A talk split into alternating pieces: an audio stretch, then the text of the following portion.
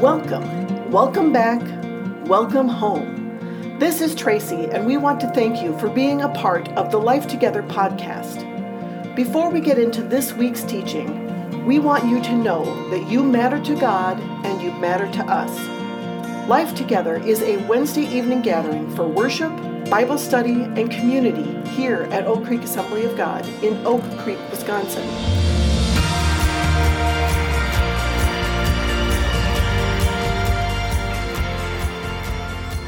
I'm reading tonight from the book of Acts, chapter 1, verses 1 through 8. It says this In my first book, I told you, Theophilus, about everything Jesus began to do and teach until the day he was taken up to heaven after giving his chosen apostles further instructions through the Holy Spirit. I'm going to pause right there. The author says, In my first book, okay, so we're in the book of Acts. Who wrote the book of Acts? A man named Luke. And he says, My first book. Well, what was his first book? His first book was a book called Luke. Out of the four Gospels, one of them is written by a man named Luke. We know that Luke was a doctor. We know he was a very educated person. If you want to look for an account of Jesus' life that is approached from a historical point of view, go read the Gospel of Luke. He takes us all the way from the very beginning to the very end in a sequential way, in a very methodical kind of way. So, what he's saying in this opening verse is he's saying, Hey, I wrote my first book now I'm going to tell you what happens next. Let's keep reading. During the 40 days after he suffered and died, he appeared to the apostles from time to time, and he proved to them in many ways that he was actually alive. And he talked to them about the kingdom of God. Once he was eating with them, he commanded them, Do not leave Jerusalem until the Father sends you the gift he promised as I told you before, John baptized with water, but in just a few days you will be baptized with the Holy Spirit. So when the apostles were with Jesus, they kept asking him, Lord, has the time come for you to free Israel and restore our kingdom? He replied, The Father alone has the authority to set those dates and times. They are not for you to know, but you will receive power when the Holy Spirit comes upon you, and you will be my witnesses, telling people about me everywhere in Jerusalem, throughout Judea, in Samaria, and to the ends of the earth. Let's pray as we get started tonight. Father, I thank you for your word. I pray, God, that tonight we would be transformed by your word, that we would not enter into your word with our own agenda, but we would walk into it with a spirit minded agenda to do your will, to have your mind replace our mindset, to have your will replace ours. We love you. We thank you. We pray that your presence would guide every word that's spoken and that your word would come alive to us tonight. In the name of Jesus, we pray. Amen. Amen. I want to tell you three stories tonight, and I'm going to tell you two at the very beginning, and I'm going to save the third one for the very end. So the first one is was actually a book that was written in England, and it's called The Three Princes of Serendip. And so the book, though it was written in England, was actually the English translation of a story that came from an Italian writer. And the Italian writer claims that it came from a Persian fairy tale. And in Persia, the word serendip is actually just the name they use for the island nation of Sri Lanka off the coast of India. So, I'm talking about a story that took place in Sri Lanka as a Persian fairy tale that was originally written in Italian and then translated into English. There's not a test, you don't need to worry about the details but I do want to tell you the story.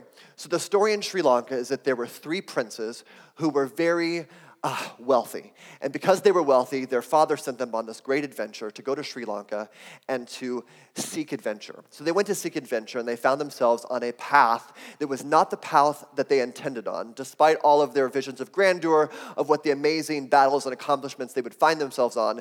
They find themselves chasing down a camel.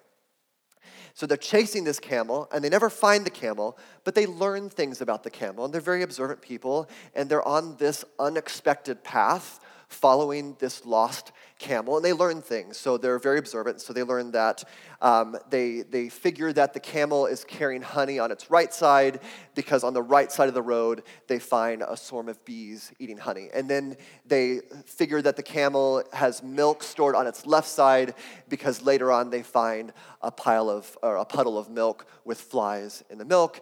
And then later on they observe that the camel has a bad left leg because they see the trail of the camel's leg in the sand. And they're chasing this camel, which is not the adventure that they intended. And the adventure takes another turn when they're then arrested by the king of Sri Lanka.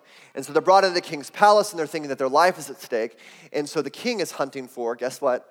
A camel. And so the three princes are able to share everything that they've learned about this camel that was not their intended journey, but was the journey that they ended up on. And the king is so impressed, he follows their advice. He finds the camel that he had been looking for. And because these three princes were his instrument towards his success, he then rewards the three princes with all of this great wealth and he takes care of them and he gives all of them jobs as advisors in his kingdom and everything is wonderful. And that is the story about the three princes of serendip. Well that story from sri lanka told by a persian to an italian author translated into english. The englishman when he started publishing the story in about the 1700s is the first time that we start hearing the word used serendipity. And so i don't know if that's a word that you would be familiar with there was a movie at some point.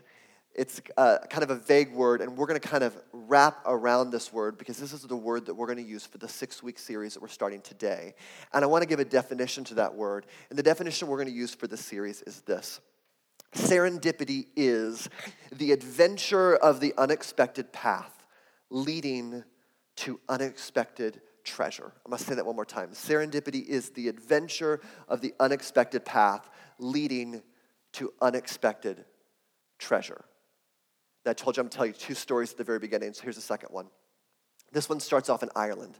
And in Ireland was the home of the very early Christian church in about the third century.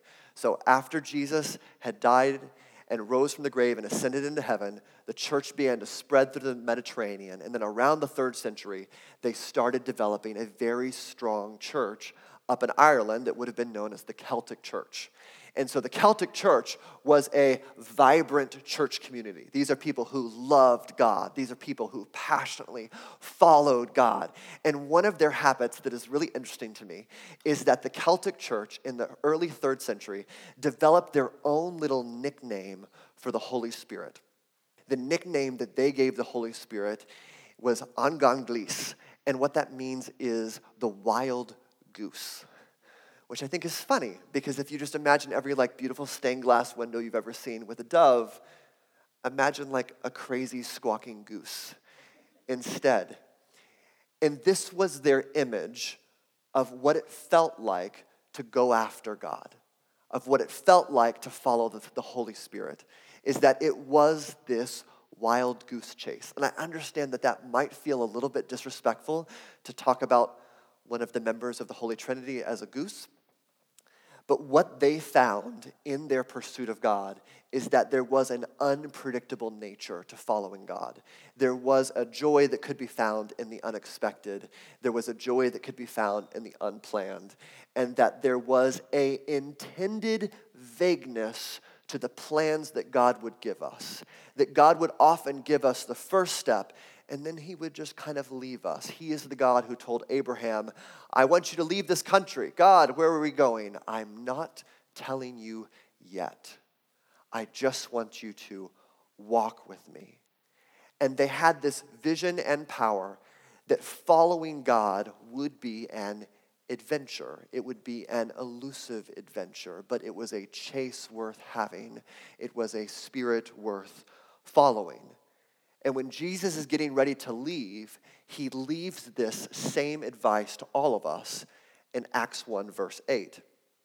But you will receive power when the Holy Spirit comes upon you, and you will be my witnesses, telling people about me everywhere in Jerusalem, throughout Judea and Samaria, and to the ends of the earth. So, what's the plan? What's the plan?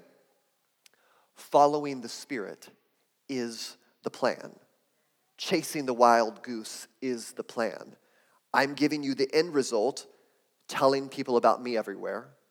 And I'm giving you the first step receive power from the Holy Spirit. And then that's it. I'm not giving it to you step by step. I'm not giving it to you play by play. I'm not giving you the owner's manual. I just want you to follow the Spirit. And if you do, you will be my witnesses. In the next six weeks, we are going to take this journey through the book of Acts. The book of Acts is filled with some amazing things that happened in the early days of the church. And most of those things happened in unexpected places and in unplanned ways. And so we're going to, in the next five weeks, each week take one of those episodes and we're going to look at it and see what we can learn about how someone followed the Spirit, about how someone took steps to listen and to follow the Spirit and the treasures that they found along the way by being a person who's led by the Spirit. Just to share a few things that you guys can look forward to. We're going to take a different approach in this series starting next week. And we're going to take a little bit more of a conversational approach. So, me and Mandy are going to be here all the five weeks hosting. And so, we'll be up here hosting, but we're actually going to have a guest with us each one of the weeks that we want to share kind of some of their experiences and let them speak to that. So, for example, next week, we're going to be joined by Jeff and Catherine Winkleman, who are Chi Alpha pastors, which is kind of the uh, Christian college group at UWM. And so they are people who their full time job is investing in young adults between the age of 18 and 24 and helping them find Christ, discipling new believers. And I want to sit down with them next week and hear their stories. What is it like? How do you hear God's voice? How do you disciple? How do you evangelize and be a person of the Spirit? So I'm really excited about the people that we'll have with us through the series. And then I'm excited about each episode that we're going to look at in Acts as we walk through that. So today is our day to get a good starting point, and this is how we're going to start today. We're going to start with three things that following the Spirit isn't, and three things that it is. Number one, following the Spirit is not about a program. So, what is a program? A program is a set of related steps with an intended outcome. I like programs. We have a lot of programs here at this church, and I love all of them. There's some really great programs. Okay, so like if we just named programs that exist at our church. Um, well, we could start with Life Together because we're a group that gets together on a regular basis. So there's a plan, right? Hey, 7 o'clock every Wednesday night, you can come join here to be at Life Together. So no one in this room can say that you hate programs because you're at one right now you know, Royal Rangers is a great program. We train up young men. You know, if you haven't been to the Discover class yet, I'm a big fan of the Discover class. It's one of our on-ramping pathways for people to get to know our church better. And so Discover class, that's a great program. And for a lot of like my planners in the room, like we love programs. Like if you're keeping notes on what I'm saying right now, you're my people. Because you're the people who want steps and routine. You probably have lists on your refrigerator somewhere and then you've got this like organized way of working through life. Programs are really good things. Following the Spirit is not a program. And this can be really hard for us to get it out of our system. So, like, for example, someone says, Hey, I feel like God is telling me that I should tell someone about Jesus. Great. Sounds very spirit led of you to feel that way. Well, but why tell one person when I could tell 10? And why tell 10 when I could tell a 1,000? Let's put on a Christmas musical. How about that? I like our Christmas musical. I like programs. Following the Spirit is not a program. And it's really challenging for us to like wash this out of our systems a little bit. Because you're like, I want to connect with ladies in my neighborhood. Awesome. I'm going to start a Thursday night Bible study every single Thursday. That's a good thing, but it is a program. Following the Spirit is not a program. Number two, following the Spirit is not about personality. This is an interesting thing because there are certain things about being a spirit led person that we can drift into making it our own little archetype of a character. So someone walks in and they're like super talkative. They're the person that's like, hey, I'm, I'm Greg, nice to meet you. And the person that just gets in there and just, just goes and they just talk to everyone they ever meet. And it would be easy as a Christian to look at that person and go, oh, they should be an evangelist because they, they talk a lot. And so I'm thinking that God will let them do that, and then I don't need to do that because I'm not a talkative person. And we can view this with people that are optimists or people that are pessimistic. We can view this with people that are more introverted or people that are more extroverted.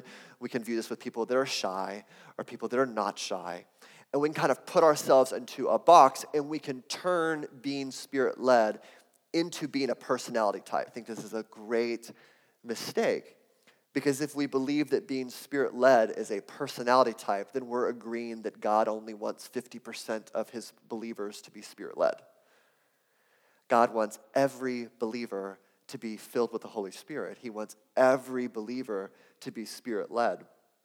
And so, for us to believe that our personality is, a, is, a, is holding us back, I don't think that's true. I think God has called shy people and really talkative people and planners and not planners and people of every background and of every age and of every interest to be in his kingdom and to be a spirit led person. If you're sitting in this room and thinking you're off the hook, you're not off the hook.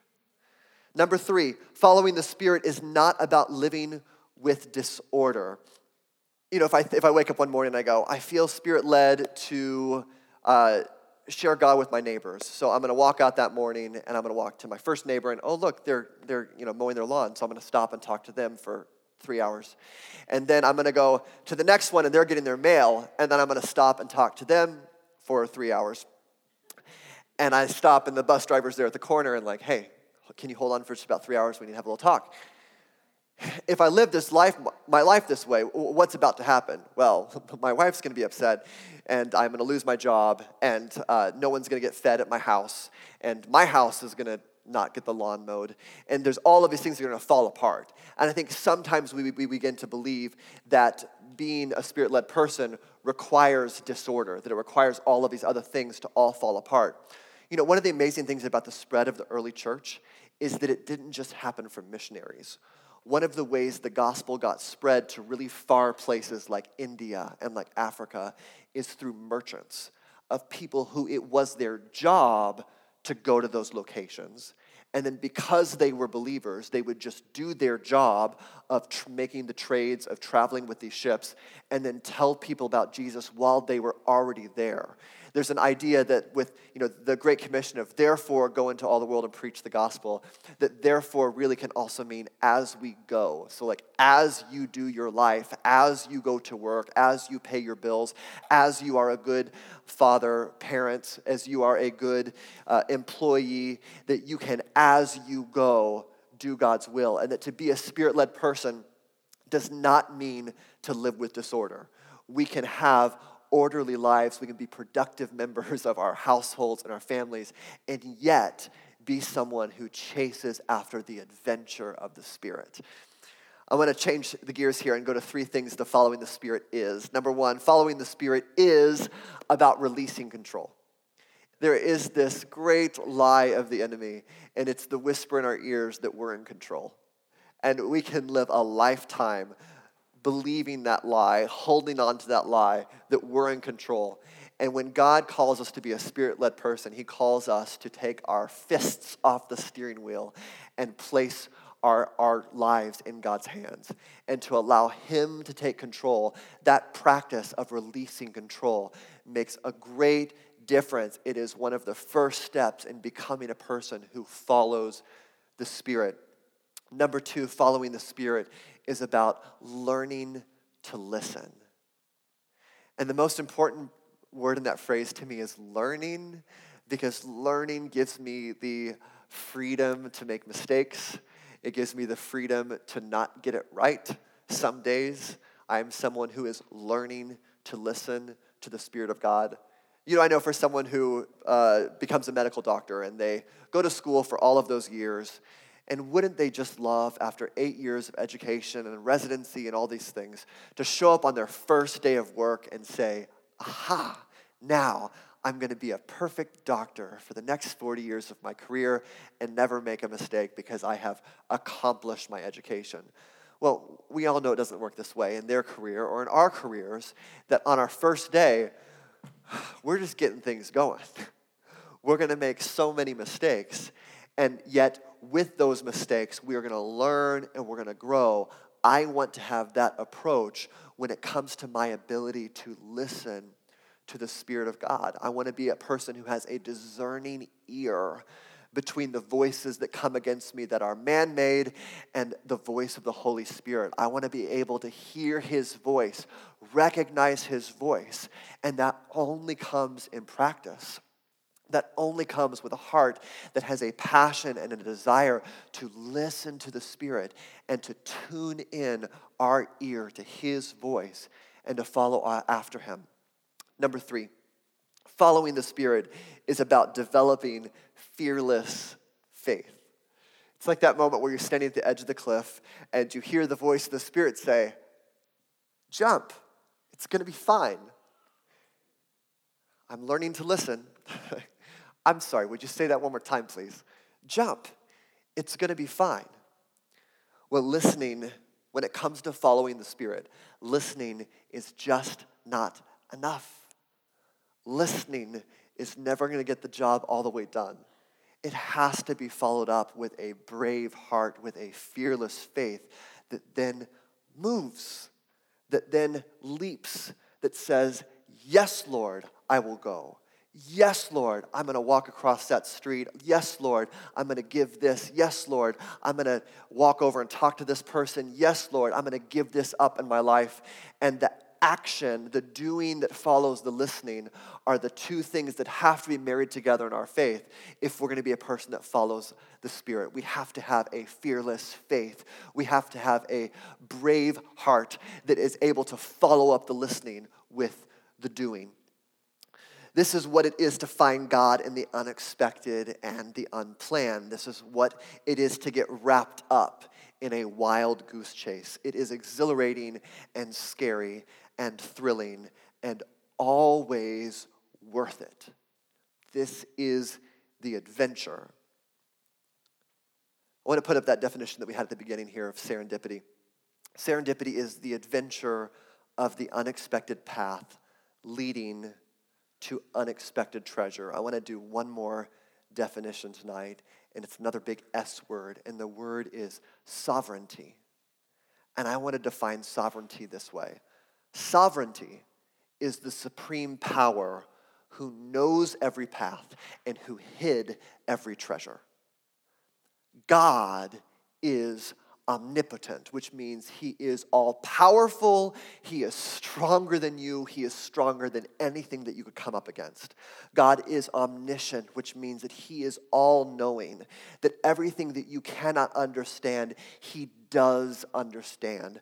God is omnipresent, which means he is everywhere and every when.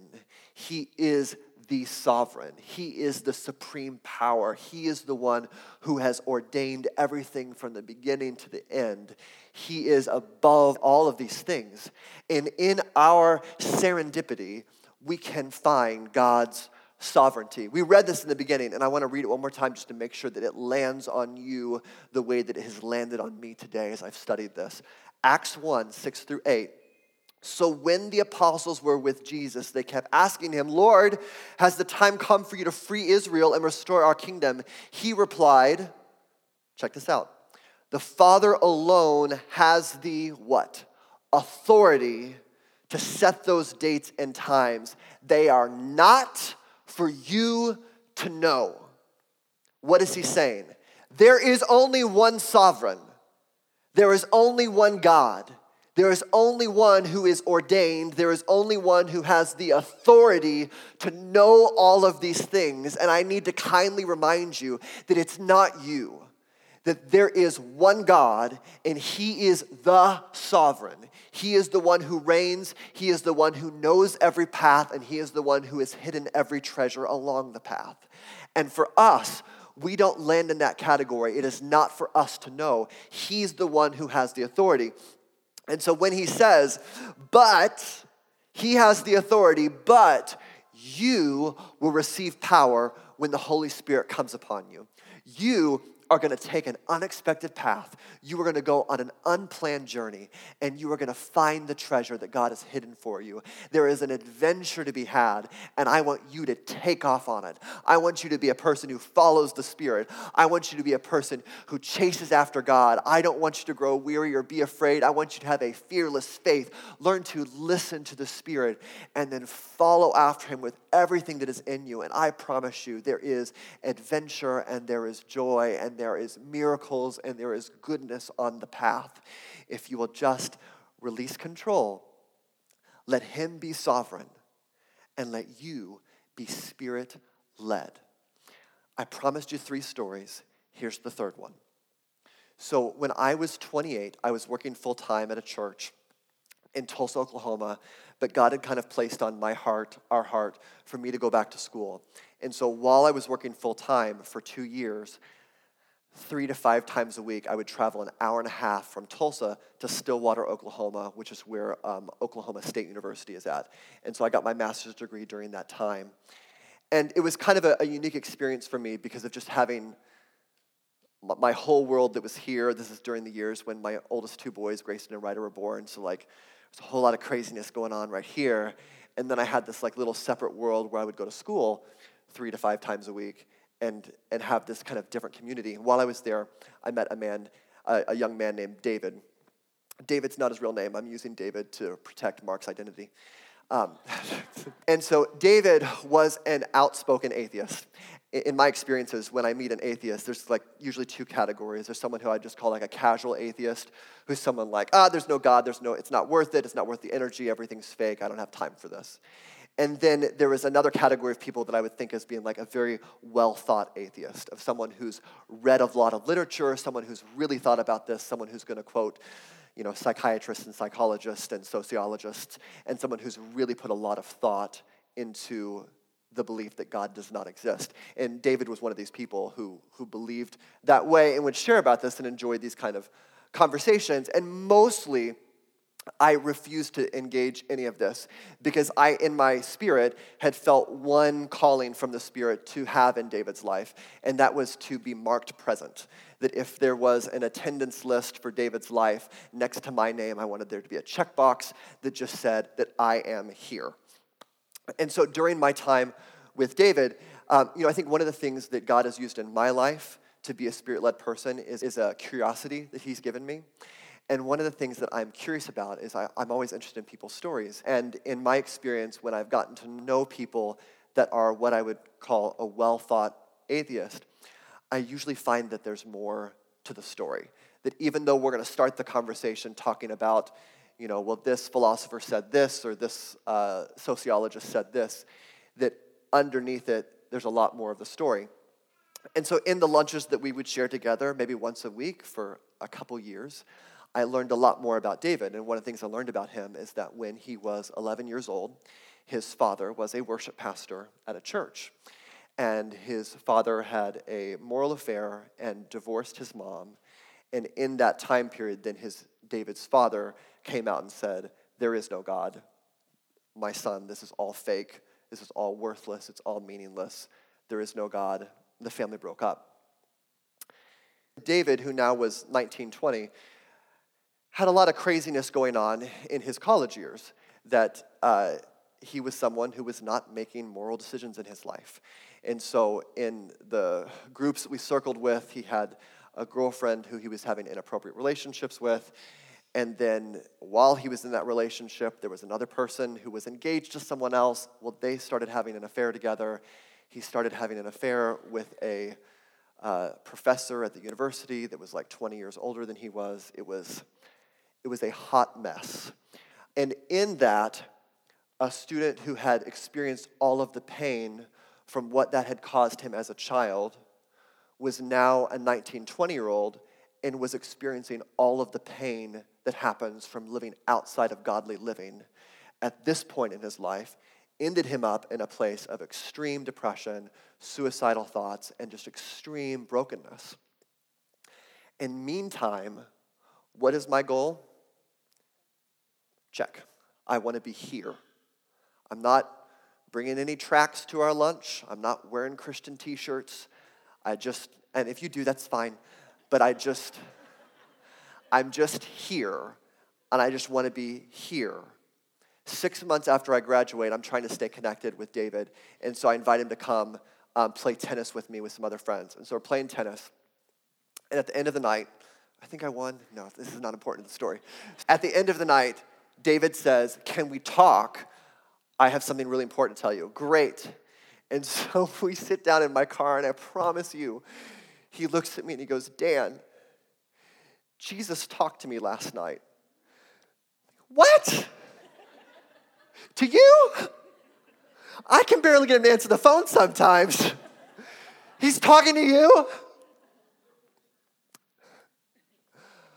Our God is a God who chases after the one. He leaves the 99 to go after the one because he loves them, because he loves them, because he loves them. And my God is sovereign.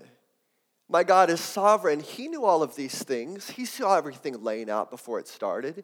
He knew exactly where David was going to be at that point in his life. He saw him when he was a broken 11 year old, he saw him when he was a broken 19 year old. But he knew the timing of all of those things. And what God knew is that God knew that one night he was going to be open for the first time. And on that night, God didn't need my help. God appeared to him in a dream, and Jesus spoke to him and revealed to him the reality that he had been denying for the last 10 years in his life. And God knew all those things, and all that God needed is God needed someone for David to talk to after he played tennis. Hi. that is the adventure. That is the joy of being a person who follows the Spirit that is the treasure that we find along the pathway. It is what makes all of this worth it. It is what makes the unknowing worth not knowing, is to release control and to trust Him. I believe that God has plans like that for every single person in this room. I believe that as you learn to listen, I believe that as you develop a fearless faith, that God wants to take you on an incredible journey. And let's be people of faith together and let's learn how to follow his spirit. Amen. Amen. Let's pray. Father, I love you. I thank you that you're here in this room tonight. I, I, sense you. I pray, Lord, that you inspire each one of us to follow after you. I thank you, God, that you have been so true to your word. And I pray, Lord, that through the next six weeks, you would call each one of us to a higher level of spiritual connection, grow our listening skills, grow our brave hearts, and teach us how to follow you in spirit and in truth. We love you. We give you our praise. We give you our attention. We give you our heart. In the name of Jesus, we pray. Amen. Thank you so much for being with us for the Life Together podcast. It's even better when we get to see you in person. You are invited to join us on Wednesday evenings here at Oak Creek Assembly of God.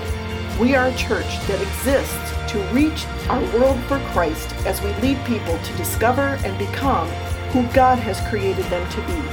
Find us online at oakcreekag.org.